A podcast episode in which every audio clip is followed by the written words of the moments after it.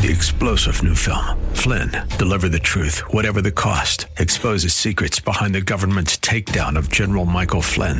Flynn knew what the intel world had been up to. He ordered the first audit of the use of contractors. This set off alarm bells. He told the truth. He was the most dangerous person for Donald Trump to hire. They had to get rid of Flynn.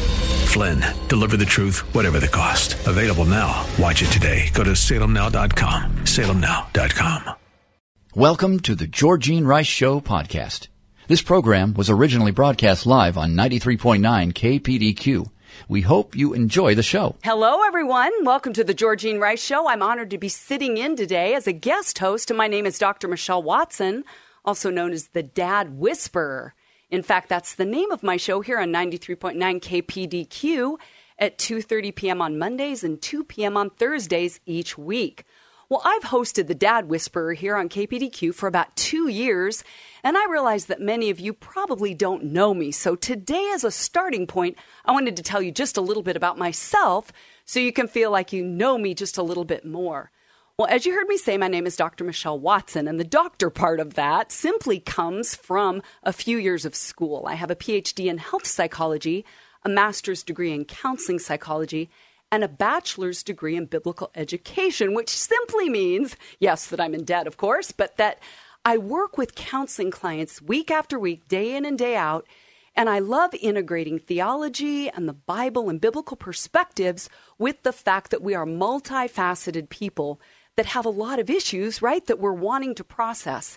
And another thing that I'm really passionate about is nine years ago, I started something called the ABBA Project and it's for dads of daughters ages 13 to 30 where we meet once a month for nine months. And it's such a joy to see dads come together with a willingness to learn how to be more engaged with their daughters, especially when those mercurial years set in, right around the teenage years. Those of you with daughters at that age know exactly what I'm talking about. I've also written a book called Dad, Here's What I Really Need from You, a guide for connecting with your daughter's heart which is basically a field guide for dads of daughters who are saying, Give me more tools, Dr. Michelle, because I need them.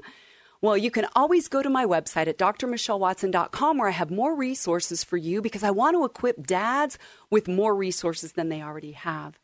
And today I'm really excited to be spending the next two hours with you because though my typical focus here on KPDQ is for dads of daughters, today I'm going to be talking more about what I do in my daily life around counseling issues, and I want to be unpacking what it means to be a vibrant and healthy person of God as the people of God, the church, in three main areas emotionally, mentally, and spiritually. And I truly believe that it's a biblical view to integrate all three of those things rather than kind of disconnecting them, right? And saying, well, I have emotional issues, but I don't know that God is all about that. And today I want to break that down and unpack that a bit with you. And I'm so honored that you're here to join me in this conversation because we're going to be talking about vulnerability, authenticity, emotional recovery, and how all of that ties in with the concept of faith. So, my goal is for us to have an honest conversation about looking at our stories. All of us have a history.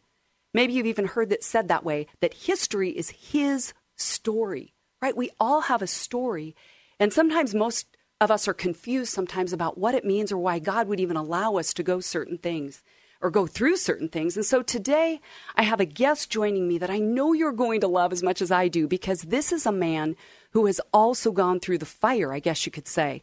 He's walked through the deep end of his process.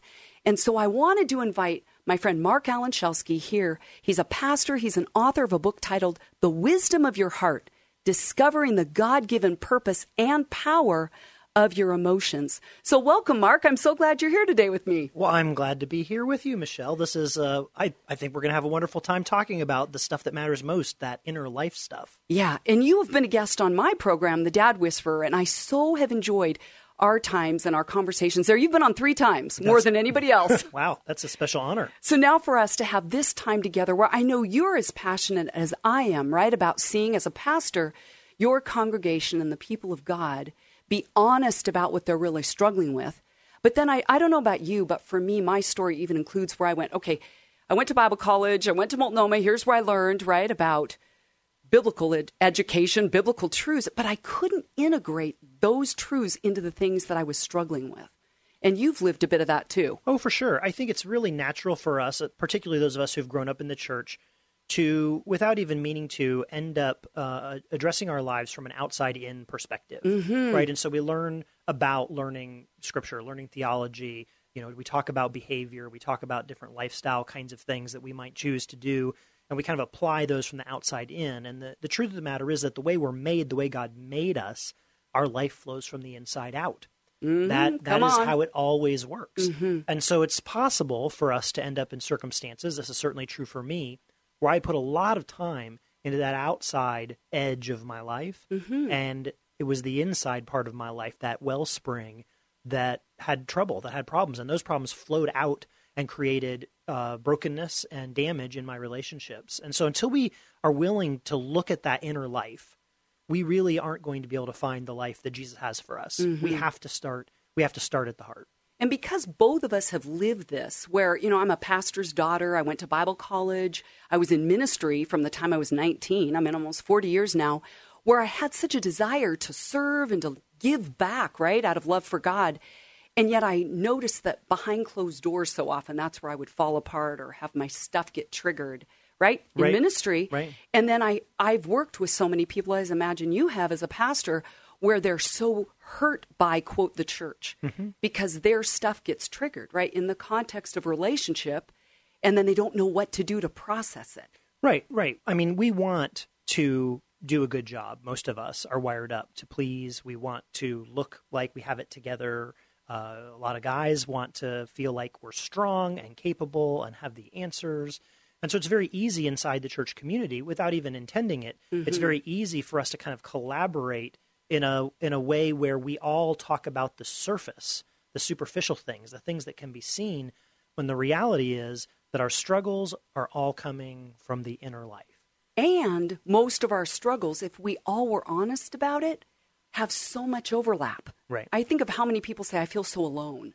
Right, You know, you when I'm around Christians, right? Or and I'm sitting in a pew and I'm like, if we actually took the mask off and we're honest, we all have insecurity. Right. We all feel like we're less than perfect or not capable enough or competent enough. Yeah. And I think what you and I want to do today is just be honest about the fact that we're all broken. Mm-hmm. And we when we come with our brokenness before God and say, here it is in authenticity and honesty, God is ready to come and meet us in that place. Right. Right? Right. So anything else just before we go to break that you want us to know about you? About me, um, I'm a dad of two kids. I have been in professional full time ministry for almost 25 years. I've been here in Portland uh, ministering at Bridge City Community Church for about 17, 18. Um, I uh, have been through the ringer, like uh, like you said, and uh, because of that, I have a deep heart for uh, talking about this stuff. We want to talk about what's real. We want to not pretend. We want to get to the bottom because the fact is that that the healing we talk about Jesus giving it comes when we open those spaces up. Mm-hmm. So that's what we're going to do. That's what we're going to do. And I'm so excited that, that you are at a place in your life, as am I, where we get to be honored enough to be entrusted with people's stories. I call that holy ground, It is. right? Where it's that kind of, I don't know what to do with this stuff. And, and we get to partner with people. And it's not just platitudes or pat answers. It's saying, let's take that to God and let Him speak into it. Hmm. And I find God is so gracious. I mean, He's called a mighty counselor. I often tell people, He's the capital C, I'm the little c. and if it ever flips around, I need to close my doors and shut down my practice because the truth is, I don't know what people need when Yeah. they're in that raw place and broken place. But like you and I have discovered, if anyone's listening has to jet out right now, hear Marc Alan Schelske and I saying, God is a real God who meets us in real places with the real stuff and he wants to meet you in that place and show you his love and and you will we're going to talk about that more today and you will see that he's that kind of a god just by being open to him coming and meeting you there You're listening to the Georgene Rice Show podcast. is aired on 93.9 KPDQ. Welcome back this is the georgene rice show and i'm dr michelle watson sitting in for her today the dad whisperer and i'm joined by my friend marc schelske he's a pastor and an author and Marc, I wonder if you could just take a few moments now because your book, honestly, I'm not just here to promote your book, but if you are listening now as we're talking today about emotional, spiritual you know, emotional and mental, those goes go together, don't they? Emotional and mental. It's like they cross over and sometimes they can feel separate from the spiritual part of who we are. But I love today that we're going to be talking about how those integrate. Yeah. And I'd love if you could just start by telling us a little bit about your story, which is in your book. Sure. And tell people how to get it because you really set the bar for me of a man, a pastor, a leader who's being honest about his journey. Okay. Well, uh, the book, uh, The Wisdom of Your Heart, is a byproduct of my own long and painful journey. It, it is not a book that would exist if I hadn't gone through the things that I went through. I grew up in the church. Many of us, you know, many of us did. My dad was a pastor. I was involved in programs, you know, from the time that my parents could leave me on my own, right? And so I, I got lots and lots of training in church life, lots and lots of Bible study and learning how to be a good Christian kid and all the stuff that we do in church. And much of that was really good. My life was formed in a really positive way by being a part of that community. But I also grew up in a community that didn't really talk about emotions in a positive way. Sometimes even we would talk about them in a negative way, thinking that emotions either are just not helpful to us, we need to learn how to kind of manage them, kind of control them, or worse, that our emotions are temptation right? That anytime that we feel something strongly, whether it's a negative emotion or positive emotion, maybe we're being pulled off track. Mm-hmm. And so I got this picture, and I think many of us uh, have gotten this picture that the more spiritual we become as we grow and mature in Christ, the less emotional we'll be, right? That that emotional life is something completely separate and unrelated from our spiritual life. Mm-hmm. And so then we you know, we call the process in the church of, of being trained in growth, we call that discipleship, right? And so when we think of discipleship, we're thinking of Bible study and learning your church doctrine and, you know, maybe uh, learning your spiritual gifts and, you know, all those kinds of things. But we don't, we didn't really have, at least in the community I grew up in, we didn't have any conversation about how we grow up emotionally, how right. we mature in that part of our life. And if our calling is to mature in the image of Christ, um, Christ was a whole person in right? touch with his emotions. Right? He was incarnation means that that Jesus was fully human, and so that means that Jesus had glands, and Jesus had you know all the electrical neuron neurochemical stuff that we have. Jesus had all of that, and we have that too. And so learning how to live in the bodies that we have as emotional people is a part of growing up spiritually. And I just didn't get that message. I had I had really uh, gotten disconnected from that, and I think that my experience is not uncommon. I think there's a lot of Christians out there, uh, maybe someone listening today, whose life feels really brittle, um, who maybe is numb, um, or maybe has kind of a background ache or a background hurt, and they don't know why. And maybe you're doing all the right Christian things.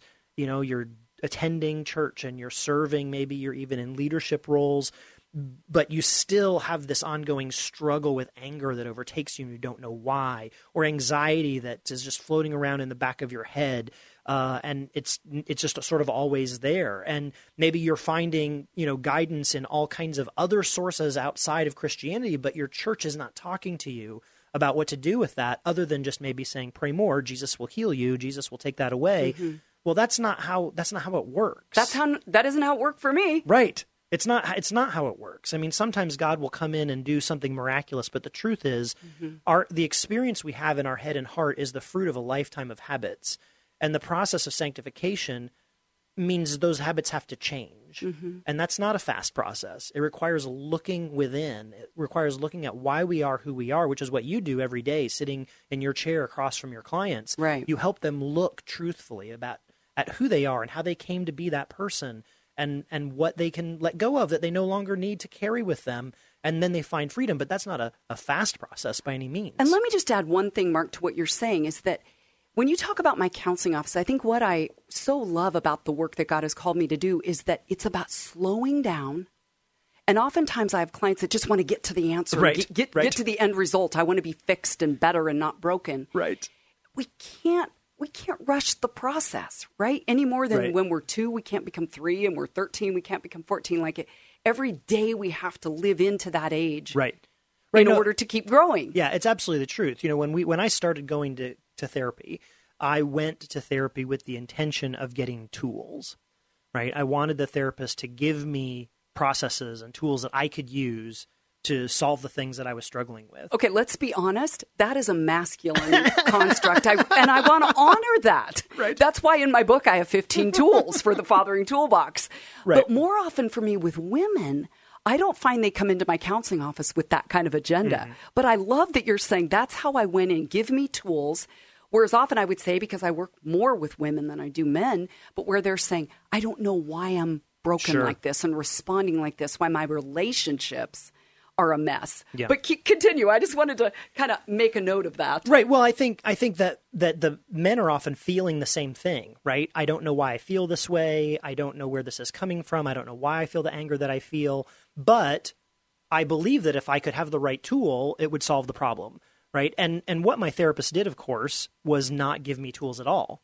What my ther- what my therapist did was become a really powerful, truthful mirror mm-hmm. to help me look at the reality of my own heart and soul and identity and begin to see uh, what was going on in my inner life that was impacting my marriage and my family and my ministry and And yourself. and myself, of course. Right, that's where it all comes from. Well, another way that I've often said this to clients is that we hurt within the context of relationship and we heal within the context of relationship. So when you said I went in going, hey, if I just wanted tools, I could open a book. Right. Oh, for sure. But it was sitting with someone who didn't rush you through the process, but said, we're actually slow this down, mister, and Yeah. sat with you in it. And I think for anyone listening that says, I don't want to do the process, Right. we're both going, that was me. In fact, my counselor used to say to me, because I would ask her, when am I going to be done with this thing? and you know what her, her answer was? And I hated it and I loved it all at the same time. She would say, we'll be done when we get there. right. And I'm like, Right. okay, for a type A plus like me who just wants to get her done, No, it it's, was it's right. the truth. It's the truth. It's that good. it's that obnoxious message that God gave Abraham, right? When God encourages Abraham to get up and leave his home and his family and says to Abraham, Abram's like, "Where are we going?" And Abraham and God says to Abraham, "I'll reveal it to you when you're there." Mm-hmm. Right? I'm going to show you where you're going when you get there. And that's a scary way to journey. Yeah. But that's that is how it works. That's really how it works, you know. And so it it I did exactly what you're talking about. I mean, for years I was the guy that would read the books, Mm-hmm. I would go to the conferences, I would take copious notes, I would make plans about what I was going to change. I would I would check all the boxes. I would check all the boxes. I would do, I would come up with disciplines that I was going to practice in my morning routine. I would do all of those things with this concept that I I can do this. I can solve this. And it wasn't until I was broken enough to be vulnerable and let mm-hmm. other people into that space that real healing began to happen. It required being opened up. It required vulnerability, and that was terrifying. But until that happened, all I was doing was just piling band aids on mm-hmm. top, just more and more band aids on top of a wound that was deep mm-hmm. inside. It required that that vulnerability. And I've I've so appreciated you, Marc, even talking in your book about how you were basically in bed all week, but you would kind of prop yourself up and give a sermon on Sunday, go fall back in bed, and your wife was like a single parent. So when you're talking about those years and the vulnerability as a leader to go into a counselor and admitting that you needed help, I think we're saying today that is a starting point. If we want to be a healthy people of God, emotionally, mentally, and spiritually, we have to come to a place where we say, I want some, I'm going to invite someone else to partner with me to know my stuff. Right. Even Yeah. as if it's ugly and messy and broken. And I, I love that you have lived that. I that's that's critical. I think we need to come back to that because this this line of crossing over from being strong to being vulnerable mm-hmm. that is the line where healing can begin. And so I want us to talk a little bit more about that. Yeah, what does it look like to be vulnerable? And I, I also wanted to tell you guys a little bit more of my story today because I think sometimes we can make assumptions about pastors or here being a radio host or a counselor that we've got it together. And we're saying we don't, That's right. but we're all in it together. Right. It's the Georgene Rice Show. We'll be back in a couple minutes.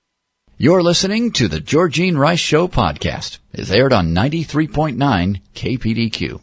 You're listening to the Georgene Rice Show, and I'm Dr. Michelle Watson, the Dad Whisperer.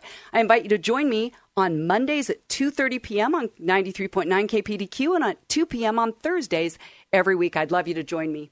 Well, today I'm sitting with my friend, Marc Alan Schelske. He's a pastor and an author, and we're talking about being a people of God who are healthy emotionally, mentally, and spiritually. And before the break, we were just talking about vulnerability, weakness, and being able to admit that. Marc, you wanted to continue with that thought. Sure. You mentioned the story that I told in my book about kind of the worst part of my journey where I uh, would uh, work really hard through the weekend to be a good pastor, to be on stage, to give a great sermon, lead as best I could, and then I would drag myself home and I would collapse into bed and I'd be worthless until Tuesday.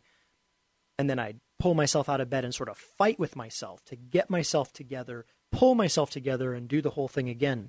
And that situation that I was in, which was really just a high functioning depression, Mm-hmm. that situation was the result of me trying to be strong.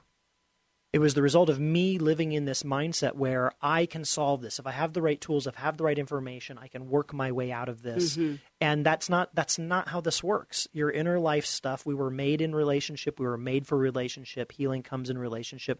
Vulnerabil- vulnerability is necessary. And I know that the, the primary audience of this of this radio show are, are Christian folks, and so I want to give you a frame for this because I know you already have a really important frame for the necessity of vulnerability, and that is this: somewhere in your journey, you decided to follow Jesus. We have that language, right? We talk mm-hmm. about accepting Jesus as your Lord and Savior. That is a moment of vulnerability. That is a moment when you say, I can't do my life alone. I need to entrust my life to Jesus as my Lord, the one who's going to lead my path, and my Savior, the one who's going to save me. Well, that's something we know and we understand.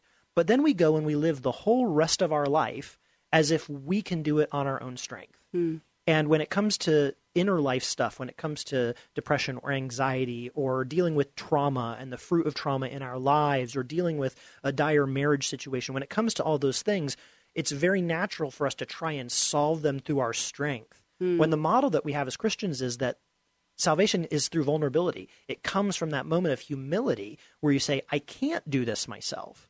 I mm-hmm. need somebody outside my head. You know, in the case of salvation, I need Jesus.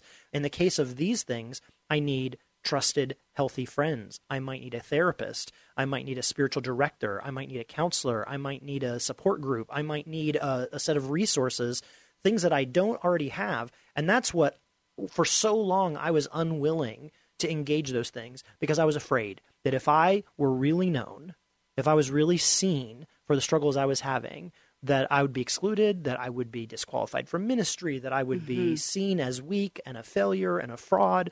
And so for years, I pushed myself into this place just because I was trying to be strong that was more and more broken. Mm-hmm. And it was only when I finally, through that brokenness, came to a place of letting other people in that healing could even begin. You know, you you are speaking my language, brother, because you know, here I was a pastor's daughter. I've gone to Portland Christian from 4th through 12th grade, went to Multnomah Bible College, now university. So I was in ministry then right as soon as I graduated high school. So my whole life was about leading Yeah. others Right. to the Jesus I loved, but I didn't attend my inner life. And then for me, a bit of my story that I wanted to be honest about today is that when I was 28 to 30, I started dating a guy who was very emotionally, mentally, verbally abusive. One of the times we broke up, Marc, I ended up writing down everything he had told me he didn't like about me because I didn't want to love him anymore. I knew I couldn't. You want to know how many things I wrote down? 66 things he had told me he didn't like about me. Well, not only 66 he told you, 66 that you remember. Yeah, true that. Right? That, that impinged on your soul True enough that. For you to be able to recall To- them. Yes, I didn't do them all in one sitting, but no, it gets worse. Two months later, I started dating him again because I said I love him, and I can't even begin to tell you the number of women. Countless women have told me the same story. Like sharp, bright, talented women say, "Oh, but I love him," and I'm going, "Why do we do this?" So at, Right. at age 28, I ended up calling a counselor in desperation and said, I am not functioning. Yeah. I had to finally say, why am I a wreck on the inside? Mm-hmm. And even a few years before that guy, I had started having flashbacks and nightmares and body memories that I, I knew tied to sexual abuse, but I wasn't really sure how to deal with them, where to go to deal with them. I think Mm-hmm. counseling now, you know, I'm 58, it's a lot more common now, but we're talking in the 70s, 80s. It, there really wasn't a lot of places to go. Right. And we I- weren't talking about those we things in church. Talking at that about that in church, exactly. And yet I look back at that and say, and this is where I, I get choked up a lot of times because I say the Jesus that I learned in my head in Bible college, that was important. That I'm not I'm not discounting that and the doctrine and the theology I learned. But it was when I went to the places of memory because I couldn't push it down anymore. Right. That I began to meet Jesus. I had a counselor, Marc, who would say to me, as memory after memory of sexual abuse would come up, she would say, Where is Jesus in that memory? Mm. And do you know what my belief was going into counseling was? Okay, Jesus promised to go with me through the valley of the shadow of death, and he'll clean me up and put a robe of righteousness on me after I go through it. Right. But I truly did not believe I would ever see him in that video that would play in my mind. And then memory after memory was coming up. I mean, not just about sexual abuse from my grandfather, but there were others. I mean, honestly, it's things that would turn your hair green, but you're bald, so I guess that right. doesn't really apply. That's but right. but then I began to have mem- memories of religious abuse Mm-hmm. involving mm-hmm. religious leaders. I began to have very clear memories of very you know demonic things that involve the spirit realm. I'm telling you, I could hardly function through a lot of my 30s. I mean, I would eh, talk about propping yourself up. I was working as a dental assistant, and I would go home, and I did hundreds of hours of collaging. You know, a lot of trauma is stored in the right brain, not with the left side with language. And I would I would just try to collage the things that were out. And I cannot highly recommend enough those that are listening, journal, journal, journal. Begin mm-hmm. to give a voice to that which you've never given a voice to. Because really, I believe the enemy wants us to be mute and to hold all of the wounds and the lies that are attached to the wounds are the bigger thing. Right. Well, that's the core problem, right? Because when we when we have these kinds of brokenness in our story, whether it's trauma that we experienced or like you shared so bravely about uh, sexual abuse in your life or religious abuse, the first the first uh, um, the first impact of that mm-hmm. is this lie that nobody else understands that. You're so that right. You are alone mm-hmm. in it, mm-hmm. and and because we're so afraid of exclusion, because shame is so powerful in shaping us, that lie pushes us into isolation right? So we don't want to tell the truth about our experience, mm-hmm. especially in many of our church communities where we come and we sit in church and we sing the songs, which, you know, 85% of them are happy, happy songs. Mm-hmm. And you come in and you want that sense of God's presence. You want that feeling. You want to be on track with your spiritual journey, but there's this part of you that feels maybe shameful to you. Yeah. And and because of that lie that no one will understand, then you find yourself in a place where you don't want to talk about it. And until you can break through that barrier, that shame resides within you and it continues to push the pressure of that lie down on you that that you're flawed that if people really knew who you are you'd be excluded you'd be expelled. People would think you're a terrible person. And many people have lived that though let's be honest. Right. Right? We hear the stories of people that have been expelled. So it's like if i can't be honest with people of god where do i go? Right. To be honest with my story. And i think one thing that i want to say here before we go to the next break marc is that if you happen to be someone who's on the receiving end of being trusted with someone's story, is hold off on giving an answer. Hold Yes. off because if you continue to listen, and what mirroring back means is that say that he or she says, I just feel that I'm a piece of trash, is rather than saying, No, you're not. You know you're valued and loved by God. I know we all want to do the fix. But you give a bigger gift by saying, Tell me more Yeah. about why you feel like a piece of trash, because that person is dying on the inside. And when the truth is expressed, and the truth I put in quotes because it's based oftentimes in lies that feel true. Right. But when we get that out and another person is a bearer, a safe witness of our pain, of our story, the gift that they give is is insurmountable because we become the holder of that place. And I really believe that it models the Trinity. You think about the Father, the Son, and the Spirit are always in community. They're always in relationship. And when we're bringing our brokenness and our story to someone else, is people, as you're the ones listening, just imagine that you are in the courtroom of heaven, the throne room of heaven with the Father, the Son, and the Spirit.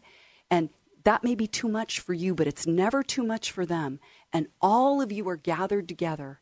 You are surrounded by the Trinity. The person that's entrusting you with their story is surrounded by the Trinity. And that is a safe place Yeah. to leave your pain. yeah That's a safe place to leave your pain. I want to say one more thing here as we just take a breath for a minute. And that is that if you're here today saying, I don't know where Jesus was ever at in my memory, I want to encourage you to keep asking that question Jesus, show me where you were. Because that is a huge part of my story when I saw Jesus standing there for the first time at my head. And I don't know how I saw this because this wasn't what I ever saw in my mind's eye. But tears were coming down his cheek for me. Hmm. And it it dramatically, honestly, that was a turning point in my entire life. My entire life was when I saw Jesus in my memory crying for me. And that was where the truth of Psalm 23 that he went with me through the valley of the shadow of death yes. Came alive for me. And I love that even in Isaiah 63 9, God says, In all your distress, I too am distressed. So if you're in a place of distress today, just know that you're not alone, that God is with you in it, and he will walk you through it. This is the Georgene Rice Show. I'm Dr. Michelle Watson. Be back in a couple. You're listening to the Georgene Rice Show podcast. It's aired on 93.9 KPDQ.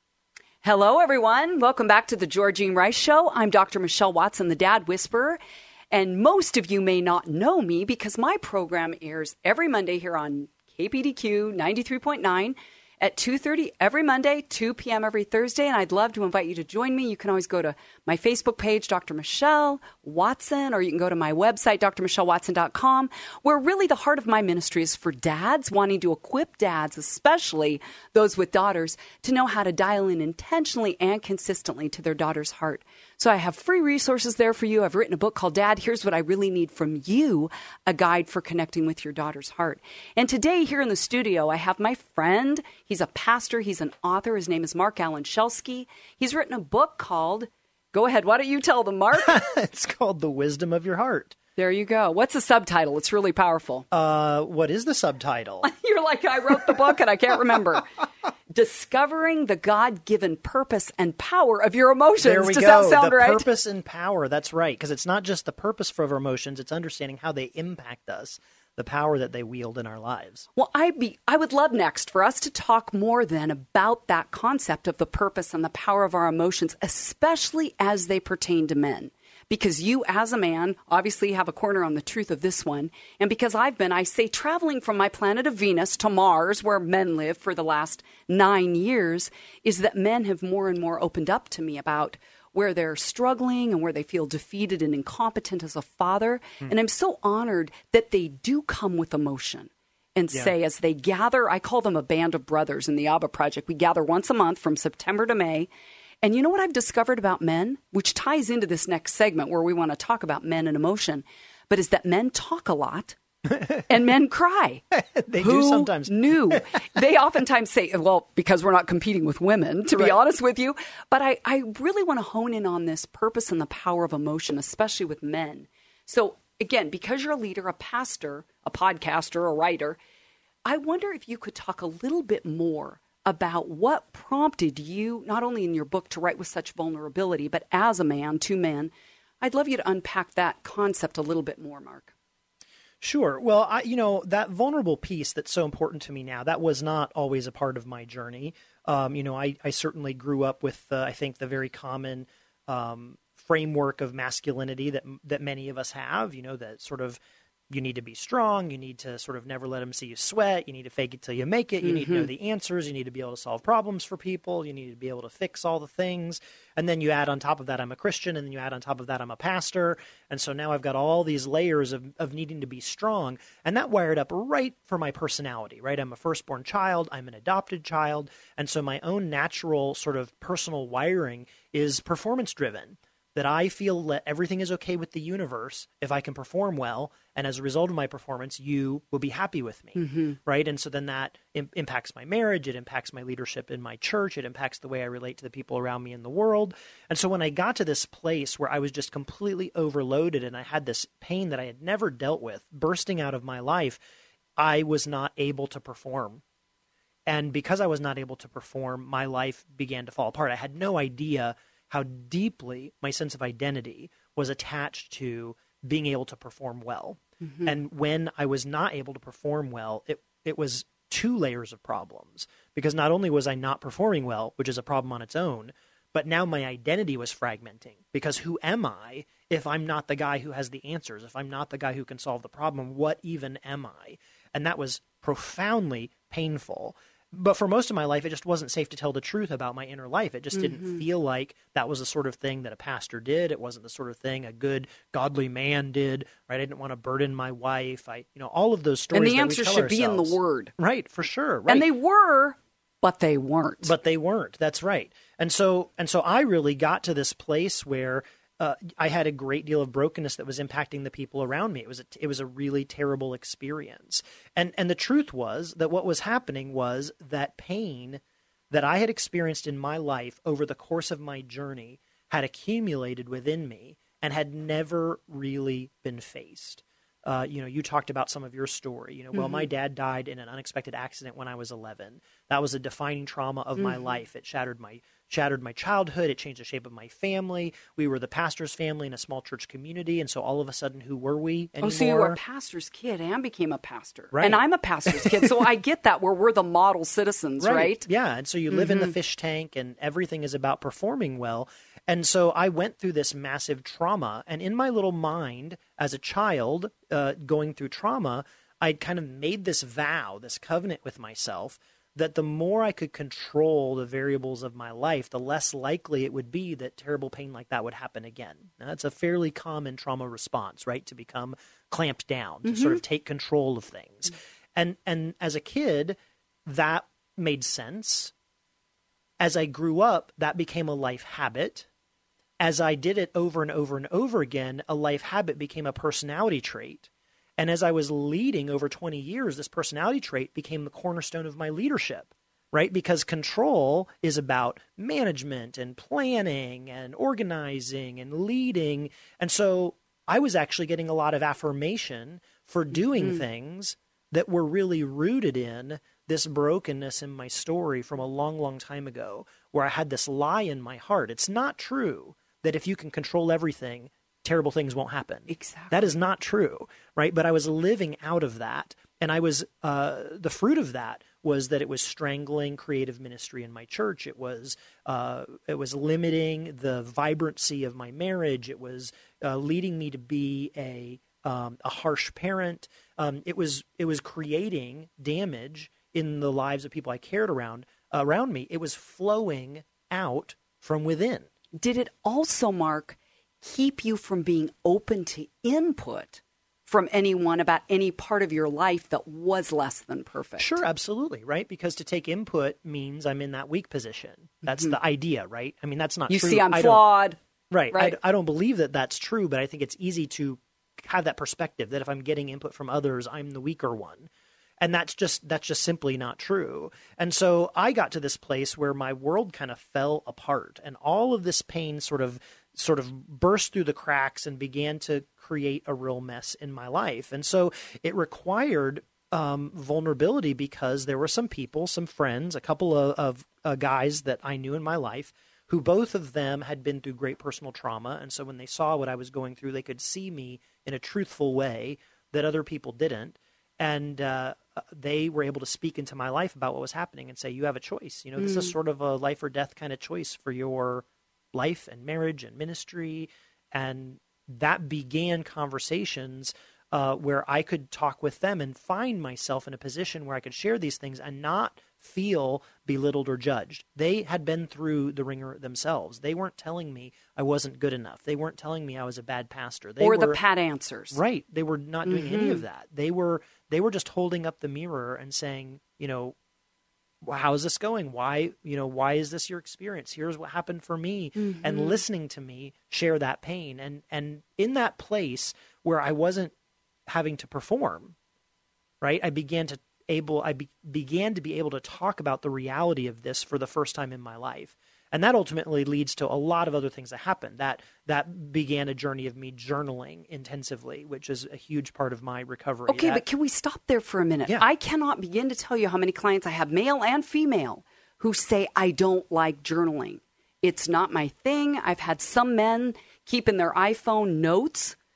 Any any insight you could give from Mars Sure. on how do you push yourself into a new skill set when that isn't your natural bent? I think that my experience has been the same. Many people have said a similar kind of thing to me. And I think in many cases, the reason people say I don't like journaling or it's not my thing is because they're picturing like a writer sitting in a coffee shop with a candle and a cup of tea, kind of writing their thoughts longhand, right? You know, and maybe there's poetry in there, you know, or verses of a song. Like there's this kind of there's this kind of mythology in our mind of what a journal is. And really all that I'm saying is you need to reflect on what you're thinking and feeling. That's it Give it a voice. and and you need to reflect on it outside of your head because it's really difficult for the head that is thinking in broken ways to reflect on its own thinking there you go. so you have to get it out right Get it so out. if that's bullet points Exactly. if that's uh, little sketches of sentences if that's Doodling. art, if that's Yeah. doodling if it's talking into a voice recorder and listening to it if it's it's some way to get it exterior to your head so that you can then look at it and go oh now that i see that outside my head Yeah. i can see where my thinking is having a certain pattern or going in a certain direction And it's okay if you don't have that skill set. You just start where you're at. It can be shorter, Right. it can be a few sentences. But I really want to underscore what you're saying about you've got to get it out of your head Right. in order to see it from a different perspective. Because I call it the hamster wheel. A lot of times those thoughts just circle around and we don't get out of the hamster cage. right Because it's just automatic and it's on looping. Yeah, that's right. We we talk in our culture a lot about the fact that we learn from experience. I don't think that's true. I think we learn from reflecting on our experience. Oh, come on now. That's good. It's- I know lots and lots of people who have backpacks full of life Mm-hmm. experiences, and they are not mature people at all. Right? It, where maturity comes from, it comes from looking at that experience. Yes. How did I how did I feel? What did I think? How did that person respond to me? How did I respond to them? Doing that in light of the Holy Spirit, Mm-hmm. asking God's presence in that reflection, and then learning. Then you can see it and learn. And you've got to have that tool in your life. And I just want to underscore what you said about it was friends who came alongside you who had already worked through their own trauma that had an ability to sit with you and yours Yeah. without it triggering their own stuff. That's what usually happens once we've done our own work and reflected on our own story is that we can sit with someone else in the duration of their processing without trying to just put a pat answer on it. Right? Yeah. They've done their own reflecting, their own being honest about their story. And I want to, in the next segment, Marc, just talk a little bit more about men and emotions because because that's really a, a primary thing that I want to cover today. And women are also going to be able to listen in on that. Because they have emotions too. They have emotions too, but we're saying we want to validate that if you're a man that says, I don't know how to process, follow Marc's example. Be a man that says, I'm going to begin the process. Would you say it has to be daily? I think it needs to be regular. Um, There you I don't know that daily is realistic for any of us. I agree. Okay, I just wanted to get your get your take on that. I don't journal daily either, but I have tubs of journals, and at times I've gone back and been able to see with real time chronology how God has met me in the mess. Right? Because Yeah. we don't have a message without a mess. Right, and it's gonna and it's gonna change based on what you're processing. Right, there's gonna be seasons of your life where you're where things aren't as intense, and you're not gonna need to do as much of that work. Mm-hmm. Or there may be a season where you're processing a particular trauma, and the fact of the matter is that you need to take a stack of notebooks and go to a cabin and ugly cry for three days. There you go. And write a thousand words. Like that may happen a couple times in your it. life. I've done it, but that's not have. that's not something you're gonna do every day. Like we don't have the emotional resources to do that all the time. Exactly. You just need to be thinking regularly. There you go. Get out there and journal. Well, this is the Georgene Rice Show. I'm Dr. Michelle Watson, the Dad Whisperer, filling in for her today. It's so fun to have my co host here today, Marc Alan Schelske, and we'll be back in a couple minutes. You're listening to the Georgene Rice Show podcast. It's aired on 93.9 KPDQ. Welcome back. I'm Dr. Michelle Watson, the Dad Whisperer, and I host a show every Monday here on 93.9 at 2:30 p.m. called The Dad Whisperer, where my passion is to help equip dads, especially those with daughters, to dial in intentionally and consistently to their daughters' hearts. So I invite you to join me there. Today it's so fun to be sitting in this chair by my friend Georgene Rice, who has set the bar very high, right, on being thorough and wise. And I'm joined by my friend Marc Alan Schelske. He's a pastor and an author of Tell Them the Name of Your Book. Uh, the book is The Wisdom of Your Heart, Mm-hmm. and uh, it is uh, about how to grow emotionally in your life of faith. Yeah, so today we're breaking that concept down about what does it look like to be a vulnerable, authentic people of God who are connected to our emotions, Yeah. what's going on mentally, our mind, our thinking patterns, and then integrating that with faith, right? With our spiritual lives rather than being kind of disconnected people of God. Well, in this last segment, we were talking, Marc, a little bit about men and emotions, and I'd love to take that just a little bit further. If you can believe this, it was actually just this morning that I was reading something that I wanted to quote from, and it's a powerful quote from a paraphrased NPR interview with a war zone correspondent who was working in Afghanistan. And I want to read you what this man said.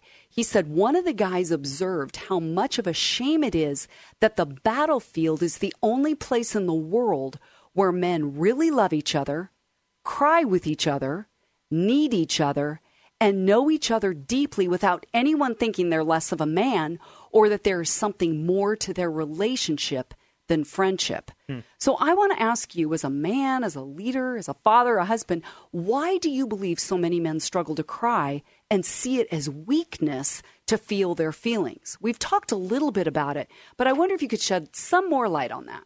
Well, it's certainly a, a powerful script that exists in our culture. You know, I think it has to do with uh, a lot of um, uh, ideas that we have about gender that maybe aren't all that helpful or even maybe true, where we've sort of segregated certain emotions as appropriate for women and certain emotions as appropriate for men. You know, like it's okay for men to be angry, but it's not okay for women to be angry. It's okay for women to be sad, but it's not okay for men to be sad like that is not how we were made right we were created with all of the emotions and those emotions serve a purpose in our life in our heart in our mind god mm-hmm. designed them to move us and to give us wisdom. And when we segregate them out in that way and say that certain ones are, are women's emotions and certain ones are men's emotions we really do damage to our children. You know like like we have mm-hmm. people i mean i've talked with men where they have these stories like where they had a traumatic experience as a child and their father or their grandfather or an uncle would you know firmly grab them by the shoulders and say you know shake it off you mm-hmm. know or you know put some dirt on it mm-hmm. or you know like this language that we have that, that that instructs boys that there's this script that you can't allow yourself to be seen to be sad or weak like that. Mm-hmm. And our culture just reinforces that over and over again. And that is not how god made us. That is a script that goes against the way that we were created. Mm-hmm. And yet our culture is full of it. You know we we have language that we use. We have labels that we use. We have phrases that Like we what? use. well a, a real common one that you hear you know a lot of times this is younger people it's a little bit crass but we'll talk about something that's difficult saying that really took some balls right? And that's a phrase that's basically saying courage is equated with having a certain mm. body part right? Yeah, and that's- masculinity. Mm-hmm. right? And that's not true. Courage, the Lat, the Latin root of the word courage comes from cur, which is the Latin word for heart. Heart, yeah, right. Courage is something that comes from the heart, and who has a heart? Everyone God made, Exactly. right? It's not a male thing or a female Uh-huh. thing. And so I think those guys in that interview, I think one of the reasons that men in really traumatic situations like war zones are able to express those things is because they've gone through this shared traumatic experience together. And because they have that shared thing, they can express those th- those feelings that maybe might feel weak in other situations. Mm-hmm. Well, here in normal workaday life, where we're working in cubicles, we don't have that same intensity mm-hmm. where we we're like our brother is with us. But we can have that right? That should be part of the purpose of the church men should have that sense of camaraderie that we can be truthful with one another about our experience without it feeling like it's some kind of uh, a vulnerability on our part that shows a flaw in us it's not a flaw Yeah. So going back to what you talked about with the shared experience, the shared traumatic experience, is I remember my friend AJ Swoboda talked about how after Vietnam, people got on planes and they were home like that. You know, 12 hours later, you're in your living room at home. Right. Whereas with World War II, people came across the ocean in boats. yeah they had some time to process huh They had time to process and Right. talk. So that whole thing about men saying, nope, I'm not going to talk about it. I just need to go in my cave and process it first is doing damage to men because they're not being encouraged. One, that they need to talk, but it almost implies they don't have it in them to be able to talk, which Right. couldn't be further from the truth. But back to the shared experience, Marc, is that if most of us, like I think about myself, my trauma that I've experienced with sexual abuse is that was unique to me. So I'm thinking, who else understands my type of trauma? It was really, really, really dark, right? Mm-hmm. With groups of like rings of people, hmm. right? Doing abuse to me. So I think about that as well, that happened in community or, or it wasn't an, in isolation. But you know what the truth is? It was.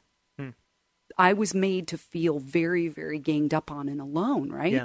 So part of the healing for me was to begin to come out of that and say, I'm going to open up to a counselor who thankfully did know trauma. So that Right. shared experience, I honestly believe, says to the enemy, you know, he wants us alone, right? Right. That united we stand, divided we fall. I'm going Right. to get you by yourself, believing you aren't, you know, worthy of being surrounded by people that understand. But Right. just the very fact that we're opening with some, up with someone, right, in a shared experience, has a healing property to it. Well, what what's happening is that when we share with another person, we are taking this step of opening ourselves in vulnerability. It's a it's a practice, and we do that with a therapist.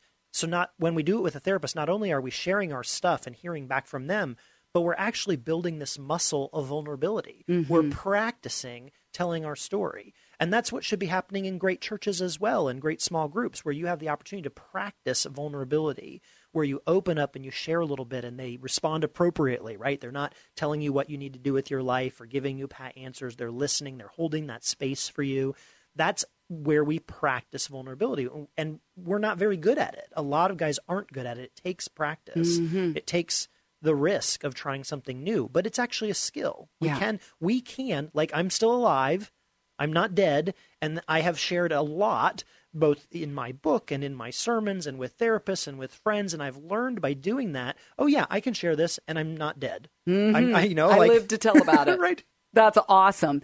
I want to even go into another direction where we talk about something you write in your book about with God creating emotions. So if we may say, because you even told me about a recent Facebook interaction you saw, right, where people were even commenting on emotion as being like ungodly, if you will, because it was out in the front. Right. Well, they were talking about how they were they were bemoaning, you know, the state of the world and politics and all of the crisis that we're currently facing in our country. And their their diagnosis was that, you know, that the whoever they were opposed to, I'm not going to get into their details here, but whoever they were opposed to was just being emotional, that they were being led by their emotions. Mm-hmm. And that's not an uncommon criticism to hear. Well, the truth of the matter is that there is nobody who's not led by their emotions. And now I know that somebody listening right now is going, "Well, that's not me. I'm a logical, rational with person. my head." I make pros, lists of pros and cons." Well, guess what? You may think that, but the way your brain works, the way your brain is wired, is that everything processes through your emotional response center before your rational brain even gets a chance to think about it. And so, even in the process of developing your rational approval for why you do what you do, your emotions are involved in that. They may not feel very strong, but they're there, mm-hmm. right? And so, God created us with this system, this emotional response system, and it has an intentional pur- purpose. I mean, simply put, it does two things it moves us to act and it gives us wisdom. That's mm-hmm. the core of it, right? Each emotion is meant to move you to take an action, and each emotion is meant to give you wisdom from the depths, from the inner life. And when you learn how to listen to your emotions, those two things are powerful, mm-hmm. right? Anger is scary. Anger uh, is an emotion I was taught good Christians aren't supposed to have. But guess what? Anger is meant to move you to take action against injustice. Mm-hmm. That's why you have it.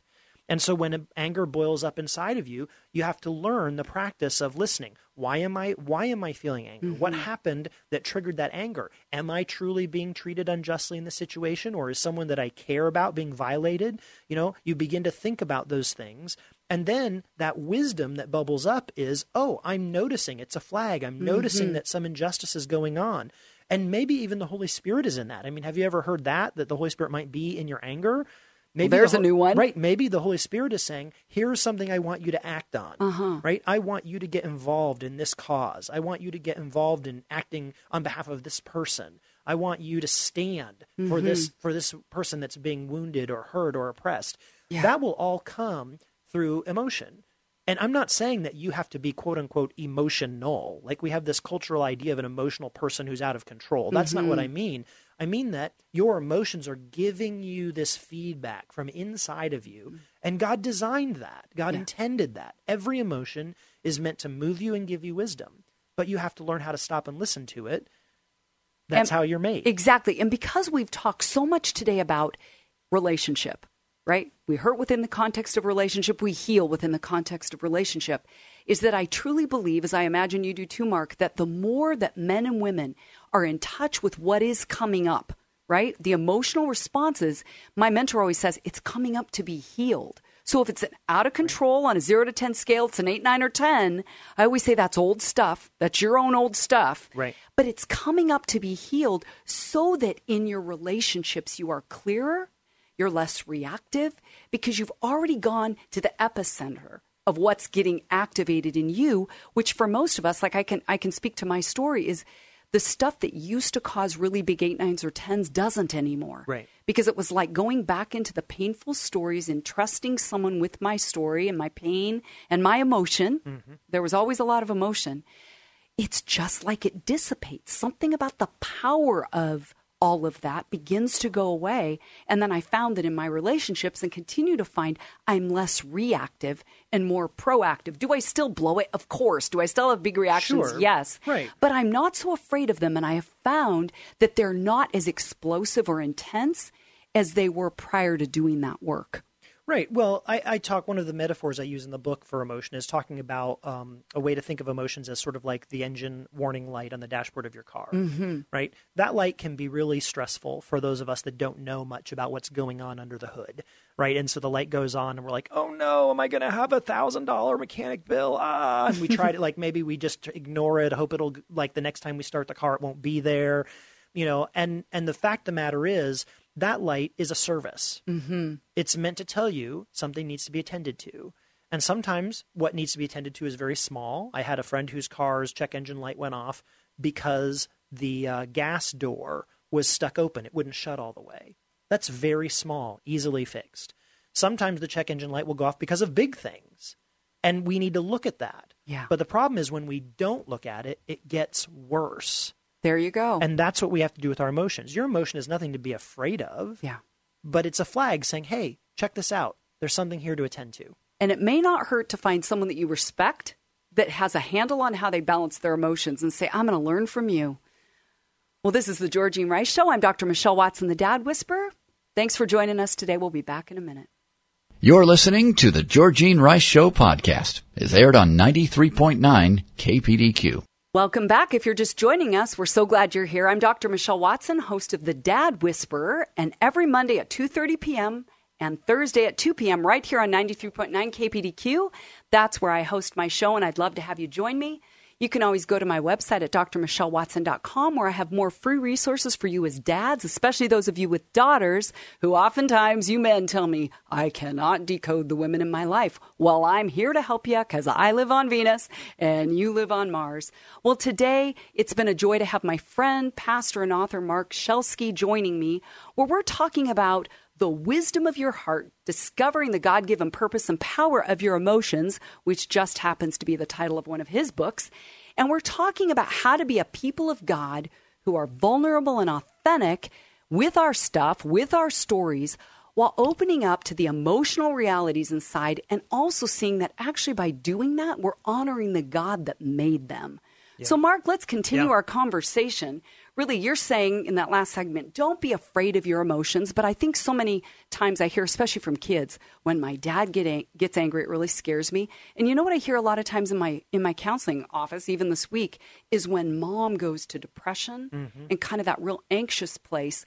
I feel like the bottom falls out because now mom isn't there to hold my stuff for me, and I'm now holding it inside. And so we just want to open up this conversation about how do we begin to look at our own stuff and, and stop blaming the people around us, right? On what's go for what's going on. Right, Right. right. Being honest.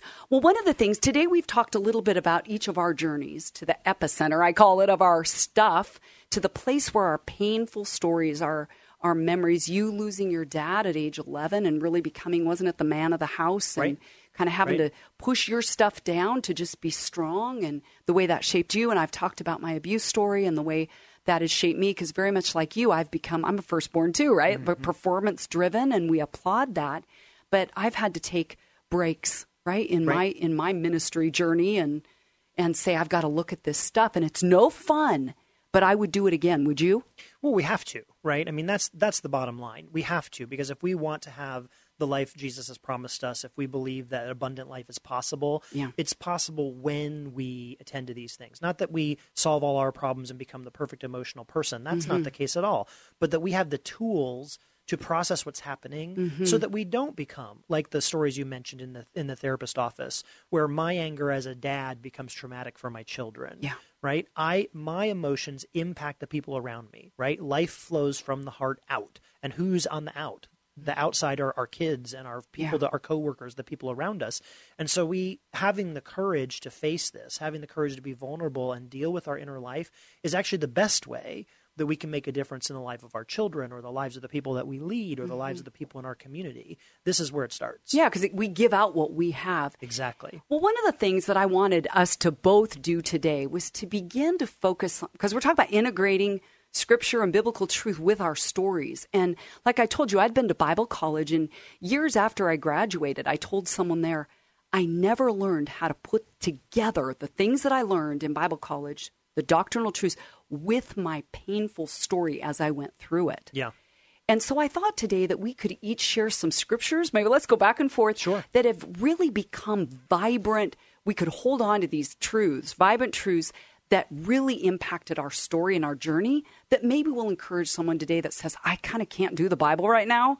I, I, it's just it's really heady for me, or I feel judged." By, by a God that doesn't intersect with my story. So, we're not telling people you have to love these verses. We're just Nope. telling them these are the ones that have ministered to us. yep let's do it How about you go first? All right. Well, I think that the the the most crucial starting point for me is you know that that moment when Jesus was uh, questioned, where the young man comes to Jesus and says, you know, teacher, what's the most important part of the law, right? And he's and he's relating to the law as rules, and in the re- the religion at the time, you know, there's 613 rules in the Old Testament, and he, of course, that's a lot to keep track of. And, Yeah. and so I would ask, what's the most important one too? You know, let help let's narrow this down. And Jesus' response is the center point for when we think about this kind of process of growing in our inner life. Jesus' response was, Here's the most important thing love the Lord your God with all your heart, with all your soul, with all your strength, with all your mind, and love your neighbor as yourself. That's uh, Luke ten twenty seven. And, and that is telling us that g- God's intention for our life is holistic that love for God is not just singing worship songs in church. It's not just uh, it's not just social justice or caring for the poor and needy, right? It's holistic. It's all of who you are: your heart, your mind, your soul, your strength, and your relationships with the people around you. That's everything. And your emotional life is in that, right? In that, and so if you're going to love God well, you are being called by Jesus to love the Lord with all of who you are. Mm-hmm. And that includes this stuff, right? And so then that means we have to look at it. Oh, I love that.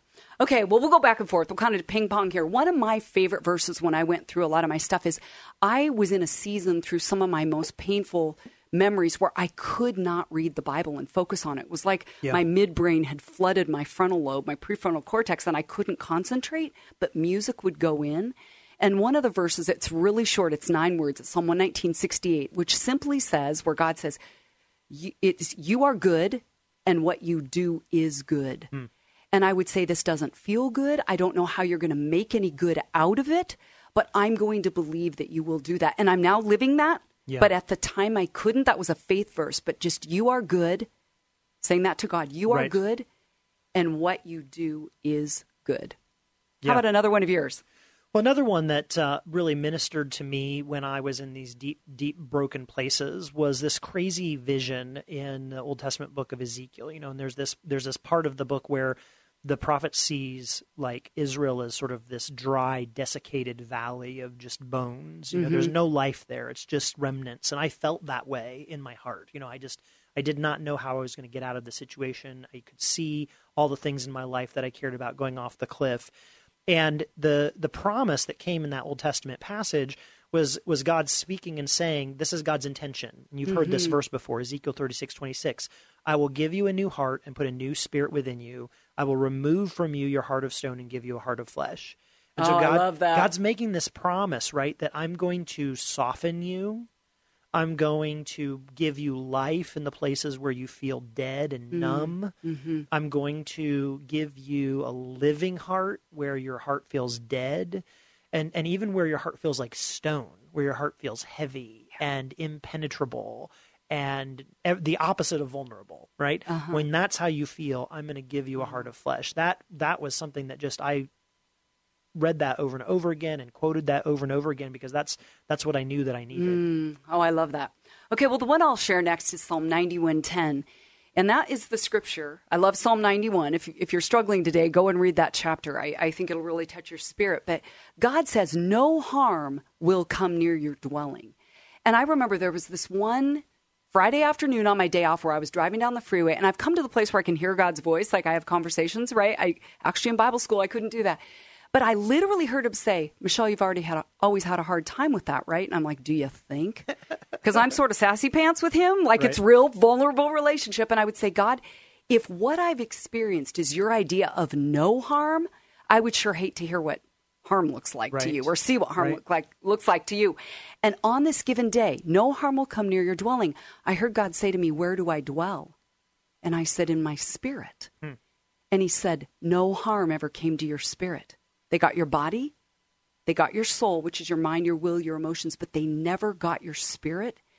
And it was so powerful for me to realize there's the place in me that the Holy Spirit dwells and no one ever got to it. Hmm which I believe is kind of that the remnant piece that even if you've been abused or neglected or traumatized, to say there is a place in me where the Spirit of God indwells me, right? We're all made imago Dei in the image of God. I believe we, right? We all have a spirit, and there's a place that no abuse and the enemy cannot touch. Yeah. That's one of my favorites too. Yeah. Can I do one more? Absolutely. Okay, this comes from John 5:12, 6:12, 6:12. It's about the feeding of the 5,000. And this is not my own. I got this from some friends, but it's where after the 5,000 were fed, you probably remember this. God, right? Jesus told his disciples, go gather the pieces that are left over. Let nothing be wasted. Mm, I love that. And I, you know, we've all read that a million times, but to have someone say, Do you realize that's the kind of God we serve that says, gather the leftover pieces, let nothing be wasted? And I think when there's brokenness in our own story, and it's like, man, these are shards of glass. That just needs to be put in the trash bin. Yeah. Is that we serve a God who says, no, no, no, no, no. We're not going to waste any of this. Right. None of this will be wasted.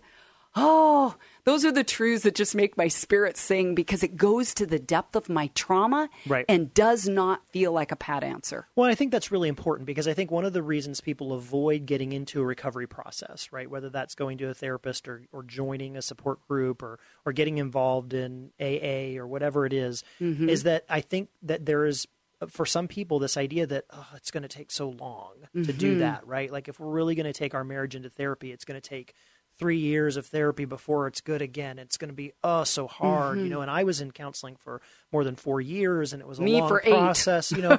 and so people can hear that story and go, "Well, I don't want to spend eight years." Exactly. Right. But the truth of the matter is that is not lost time. Mm-hmm.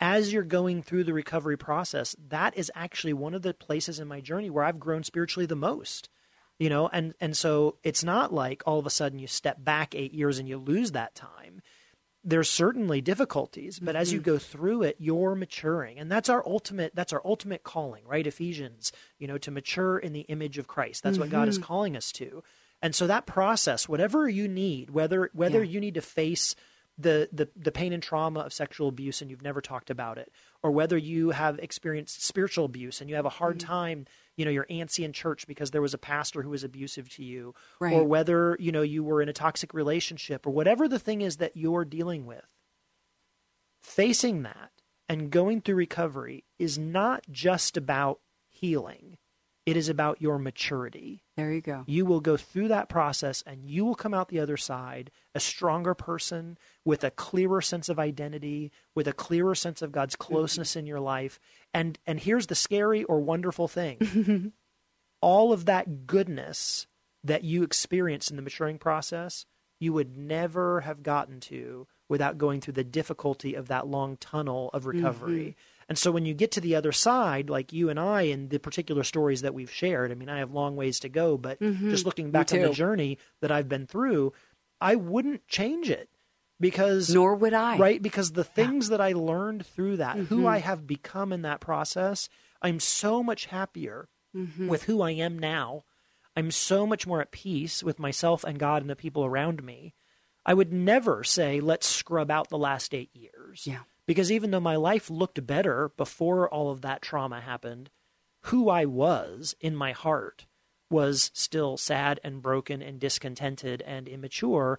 And I am in a much better place now. And that's the fruit. That time isn't lost, no matter how long it takes. Mm-hmm. And God made a promise. Yeah, let nothing be wasted. Yeah. But when we're in it, it feels excruciatingly long. Right. And it doesn't feel like there's going to be any redemptive part of it at all. It doesn't some days, but there will be. So there we go. We're trusting a God that says, I will never waste your pain. Well, this is the Georgene Rice Show. I'm Dr. Michelle Watson, the Dad Whisperer. It's been a joy to have you here talking with my friend Marc Alan Schelske. We'll be back in a minute. You're listening to the Georgene Rice Show podcast. It's aired on 93.9 KPDQ. Welcome back. This is the Georgene Rice Show. I'm Dr. Michelle Watson sitting in for her today. I'm the Dad Whisperer. You can join me on Mondays right here on 93.9 KPDQ at 2.30 p.m. or on Thursdays at 2 p.m. where my passion is to equip dads of daughters especially to dial into the heart space of their girls. If you aren't able to catch those live, they're on iTunes at the Dad Whisperer or always at my website at drmichellewatson.com. Well, today it's been a joy to have my friend Marc Alan Schelske here with me. He's a pastor and an author. We are breaking down this whole concept of what is it like to be a people of God who are healthy, moving toward wholeness and maturity because we're honestly facing our history, our story, our pain, our responses, our reactions, rather than just stuffing that down, putting maybe even a Christian pat answer over it, a Bible verse, but really sitting in the discomfort of the process. I love how my friend Paul Young says, God must really like process because everyone I know is in one. Do I hear an amen? That's right. Do I hear an amen from the pastor? Yes. Well, one of the things I thought we could do here is we're winding to a close here way too fast. We could we could probably talk all night, couldn't we? Yep. Both of us are talkers. But I love the fact that your book, I can't highly recommend it. For those of you just joining us, you may say, I don't even know where to begin looking for a book or a resource that does address the emotional stuff that's in mm-hmm. there. So, Marc's book is called The Wisdom of Your Heart Discovering the God given Purpose and Power of Your Emotions. Another book that I highly recommend if you're wanting a process book, right? Not just a content or theology book. It's one by my best friend's husband, Dave Patty. He's the founder and CEO of Josiah Venture in Europe. But his book is called Father God Daring to Draw Near. Father God Daring to Draw Near. And I can speak really from my own story is that connecting with God as a father has added a dimension to my healing that I would have never expected. Because you may have heard, if you were here for the earlier part of my testimony today, is that my counselor would always ask me, Where is Jesus in this memory? And it was only, Marc, it was probably about seven years ago when I was asked to go speak at an event and they wanted to hear about fathers and what I was doing with fathering that I almost had, I've never had a panic attack, but it was close as I could get to it where it was like, oh my goodness, I've never connected with God as a father. Hmm, you know, it was. Jesus a lot through Bible college and Jesus in songs and a little bit about the Father. And then I, I'm now part of a Foursquare church where it was the Holy Spirit. Who knew Right. there was a Holy Spirit that could speak? I'm not kidding you. That I'm saying that funny, but I really did not connect to the Holy Spirit until I've been in this Foursquare church. But this whole piece, it never crossed my mind hmm. that I hadn't connected with God as a father. And so here I was preparing for this thing, going, oh my goodness, I don't know if I can do this because how can I talk about something that isn't real? And just like I told you in the last segment, I've really learned to hear God's voice. I'll, I'll digress uh, from the main highway here for a minute and say the way you know it's God speaking. I, you want to hear my threefold way? Yes, yes, I do. I always say it comes fast. When I'm contemplating, I kind of sit there, hmm, mull it over. But when it comes fast, I've found it's God's voice. But there's a threefold thing. It's not just that. It's not usually what I was just thinking. And number three, it always lines up with the Word of God. So on this particular day, going, how do I, how do I do, you know, speaking on on God as a father when I haven't gone there? I literally heard God say, "Remember when you were." I was about 23. I was living at home. He just immediately gave me a memory picture of being there where I finally admitted I was angry at God. But I had been raised by my dad, who was trained this way to believe that if you got angry at God, it was an unpardonable sin. Right. But I couldn't hold it in anymore. And I sat there and said, okay, go ahead, God, strike me dead. And I wasn't kidding.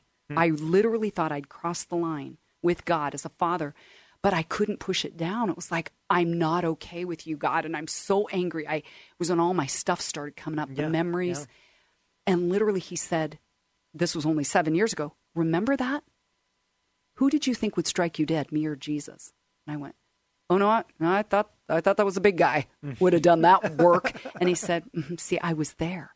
Then he reminded me in '91. I was 31 years old in my counseling, and I'd drawn out Psalm 18, and I drew a picture. We talked about journaling with pictures. Mm-hmm. You can even do that with Scripture. And I drew this picture of a big hand drawing me out of deep waters that were too powerful for me. And he said, "Remember that picture?" I remembered it immediately. He said, "Whose hand was drawing you out of the deep water, mine or Jesus?" And I went, no, I knew that was God. That was the Father. And he said, See, I've been there. Mm-hmm. You just didn't know it. And I think for me in my journey, adding in the Father piece, the past number of years, which Dave Patty talks about in his book, Father God Daring to Draw Near, he has templates for looking at how God spoke to his son Jesus when he was baptized, right? Mm-hmm. That he was saying, You're my son and you I'm well pleased. Yeah. Listen to him. I'm Yeah. here with you.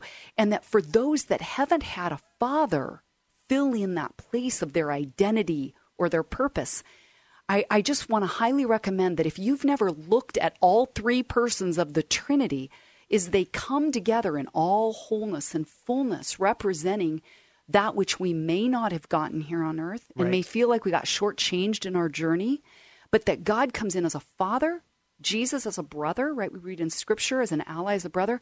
And then the Holy Spirit as a nurturer, comforter, is very much a female esque part of the Trinity. Mm-hmm. That we have a healthy family within the Trinity. That if you are living a story, even like mine, where I have a relationship with my dad, but my abuse with grandfather mm-hmm. stuff, in the file in my brain, it created a gap Right. between me and God as a father. What was it like for you then, Marc, as an 11 year old, to lose a dad with your relationship with God as a father? Well, I think that I think that's a really great question, both for me and I think for people listening, because no matter what distance we want to put there, the truth is we were we we've, we've all been raised in families. Mm-hmm. We all have some kind of experience of male and female sort of parents or caretakers that have been flawed humans. And sometimes they've just been flawed. They've done their best, but they've just been flawed humans. And sometimes they've done terrible things. And that that experience has shaped us profoundly. And so then when we come to think about our life of uh, relationship with God and our and our religious journey, it's easy for us to overlook how those two things intersect and how they shape us. You know, so my my dad died unexpectedly when I was 11, and it took me years and years and years and years to look back and see that my interior life journey was all about finding and being mm. a father, right? Needing Yes. needing a mentor, needing someone to offer guidance, or being that strong one mm-hmm. myself. And it, I didn't, I didn't see it. I didn't understand it. I ended up in relationships that maybe weren't healthy because of it. You know, I, I played roles that weren't healthy because I was because I was trying to live into that empty space. Mm-hmm. And so that's that's very common. Lots of people have that kind of experience. a father wound or a father void or a Right. mother wound or mother void Right. and looking for someone else to fill in what only our creator can fill Right. And so it's really important to be to begin to really think about those connections, right? God wants to bring us healing, but God isn't going to magically heal the things that we haven't opened up. Right. And I want to add one more piece that I've learned. I forget where I got this, but I love this truth that if you have a problem with God as a father, but you're really good with Jesus, ask Jesus to introduce you to the other two in the Trinity. You start with the one that you can relate best to because they're all three in one. Right. And ask that one. If you're good with the Holy Spirit, I've had some people say, especially in my counseling office, I, I'm good with the Holy Spirit, but that Jesus person scares me, maybe because of the masculinity piece Sure, or sure. God as a father. But then you start with the one that you do relate to, and they will always be happy, that one, to introduce you Right. to the other two. Right. And and again, just talking about my own story, I don't know how to put words to what it is meant to me to add the father piece in. In fact, a few years ago, I wrote a poem. Just I called it "Looking Back," where I was saying, "Here's where I am now, and here's what I would have told the me 25 years ago that I wish I knew now." And much of it really, honestly, did have to do with God as a father. Can I read you just a little part of it? Yes, absolutely. I want to hear it. So I said, Then Jesus cried out to his father. I'm picking it up right in the middle. In his moment of excruciating pain, he modeled their depth of engagement. And I'm talking about him and the Father. Mm-hmm. He knew there would be greater gain. When I went through similar torment, I was afraid to get close to God. And by God, I mean the Father. I thought he was a scary facade. But Jesus knew I needed connection. So he stepped in and showed me his face. I only learned much later they were both there with me giving grace. Hmm. Back then, I didn't trust the Father. I thought Jesus was all I did need. But in time, I came to understand that his dad could stop the bleed. I wish now that I had run faster to my Father, the one whose hands have my name tattooed on them. They give safety and a place to land. Jesus escorted me to his Father, who tells me I'm part of his fam. He says I never have to be alone. He accepts me just as I am. Mm-hmm. And I'm saying, I'm living proof that you can have healing in your relationship with the Trinity. As, like Marc and I have talked about today, you open up and are vulnerable by trusting someone else yeah. to get close enough to your stuff to help hold it with you. Right. As, like we read in Scripture, they lower you down through the roof uh-huh. on the mat right, to Jesus, right. the only one that can truly heal. But I love that God lets us participate in the miracles. He lets us be a part of the story. And you and I wouldn't be where we are if people hadn't gotten close to us and our stuff. Right. and not just rejected us, but said, I'm going to walk with you through it. I'm going to walk with you till you're to the place where you can basically feed yourself. I'm going to walk with with you and do it for you. And I think today is really a day about us reflecting together and looking back on where we've been and wanting to give a shout out to those that are listening today that may feel like they're in a broken place, that they're down in a dark hole. And we're saying that God that has met us and mm-hmm. allowed people to come and walk with us is here to meet you too. And as you open up your heart to Him, we know He's a God that pursues. He goes after the one. He yeah. leaves the 99 and says, You're worth it. You're valuable to me. And I'm going to bring my healing love to you through the people of God. That's right. Well, this has been a fun conversation. I can't believe we're getting close to being done. This is the Georgene Rice Show. I'm Dr. Michelle Watson, the Dad Whisperer. We'll be back in a minute. You're listening to the Georgene Rice Show podcast. It's aired on 93.9 KPDQ. Welcome back to the Georgene Rice Show. My name is Dr. Michelle Watson, and I host the Dad Whisperer every Monday at 2.30 p.m. on 93.9 KPDQ right here at the same station that Georgene has every week. And I'm so honored that she would let me sit in for her today. And then every Thursday at 2 p.m. You can also listen to the Dad Whisperer then. And it's been a joy today to have my friend, Marc yes. Alan with me as we've been talking about what it's like to be a people of God who are connected to their emotions and their spirit. And we've only got a few minutes left. How about, Marc, if you just summarize what's a takeaway that you want people today to really go home with, if you will? Well, I think the big takeaway is this. Uh, we're called to grow in Christ, right? That's that Ephesians passage that God wants us to mature in the image of Christ. Mm-hmm. And when Jesus was asked, you know, for that central statement of what life was like, he said, Love the Lord your God with all your heart, soul, mind, strength, and love your neighbor as yourself that includes all of you. That includes mm-hmm. your emotions. Your emotions are part of who God made you to be. They're not a defect, they're not a flaw, they're not something for you to hide or cover up. They have a purpose. God gave them to you. And so if you have brokenness in the area of your emotions, then it's a part of your Christian discipleship to pursue healing in that place. Mm-hmm. God will meet you there, the Holy Spirit will be there, and that will help you in that process of growing. That's critical. It's a part of our life. Churches need to be doing this. If, mm-hmm. if your church is having these conversations, that's amazing. If your church isn't, you need to find a place to have this conversation. Oh, I love it. And we're really saying today that God has made us biopsychosocial spiritual beings. That's right. And we're going to be healthier if we tune into all of that. Yep. Well, how about, Marc, if we both just end with saying how people can find us? So I'll start by saying you can go to my website at drmichellewatson.com. I also have a link to my book that is for dads of daughters, helping them to engage with the emotional spaces mm-hmm. of their girls. And it's just simply called Dad, Here's What I Really Need From You a guide for connecting with your daughter's heart. And I also have the book now available on Audible. Yay. So for dads that don't want to read, they can listen to it. And I also have re- free resources at drmichellewatson.com. How about you, Marc? How can people get a hold of you? Perfect. Well, everything I do, you can find it from my website, which is marcalanschelske.com. Which you will have to spell. All right. M-A-R-C-A-L-A-N-S-C-H-E-L-S-K-E dot yes, com. Do, the, do your last name again. So they get S-C-H-E-L-S-K-E com. There marcalanschelske.com. And so there you can link off to my book, which is on Amazon and all the other places, The Wisdom of Your Heart, Discovering the God Given Purpose and Power of Your Emotions. I also do a podcast that's about practical spiritual growth called The Apprenticeship Way. The uh, episode that I uh, let uh, loose yesterday was about how to find uh, peace which is really talking about this inner life stuff.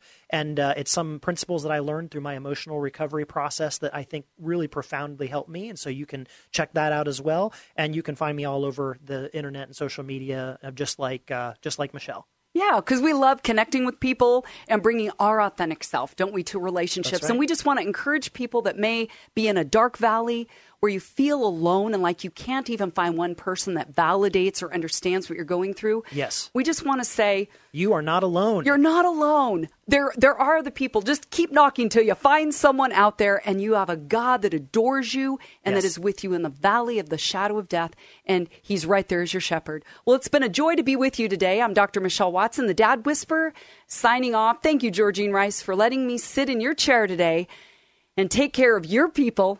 And Marc Alan Schelske and I are signing off. Thanks for joining us today. Goodbye. Goodbye. Thanks for listening to the Georgene Rice Show podcast. If you'd like to download a podcast of the show or would like more information on today's guests, please visit the show at kpdq.com or on Facebook. Follow the show on Twitter at grice show and like us on Facebook. And join us live every weekday at 4 for more critical thinking for critical times on 93.9 KPDQ. Three star general Michael J. Flynn, head of the Pentagon Intelligence Agency, knew all the government's dirty secrets. He was one of the most respected generals in the military. Flynn knew what the intel world had been up to. He understood its funding. He ordered the first audit of the use of contractors. This set off alarm bells. The explosive new documentary, Flynn, Deliver the Truth, Whatever the Cost, uncovers the facts behind this scandal. Flynn told the truth. He was the most dangerous person for Donald Trump to hire. I find out the worst enemy that I'm going to face in my life is right here in America. They took my assessment and they wanted me to change it. And I was like, I'm not changing it. They had to get rid of Flynn. With in depth interviews, archival footage, and never before seen personal records of the man behind the headlines. I just felt like I was drowning. Flynn, Deliver the Truth, Whatever the Cost. Available now. Watch it today. Go to salemnow.com. Salemnow.com.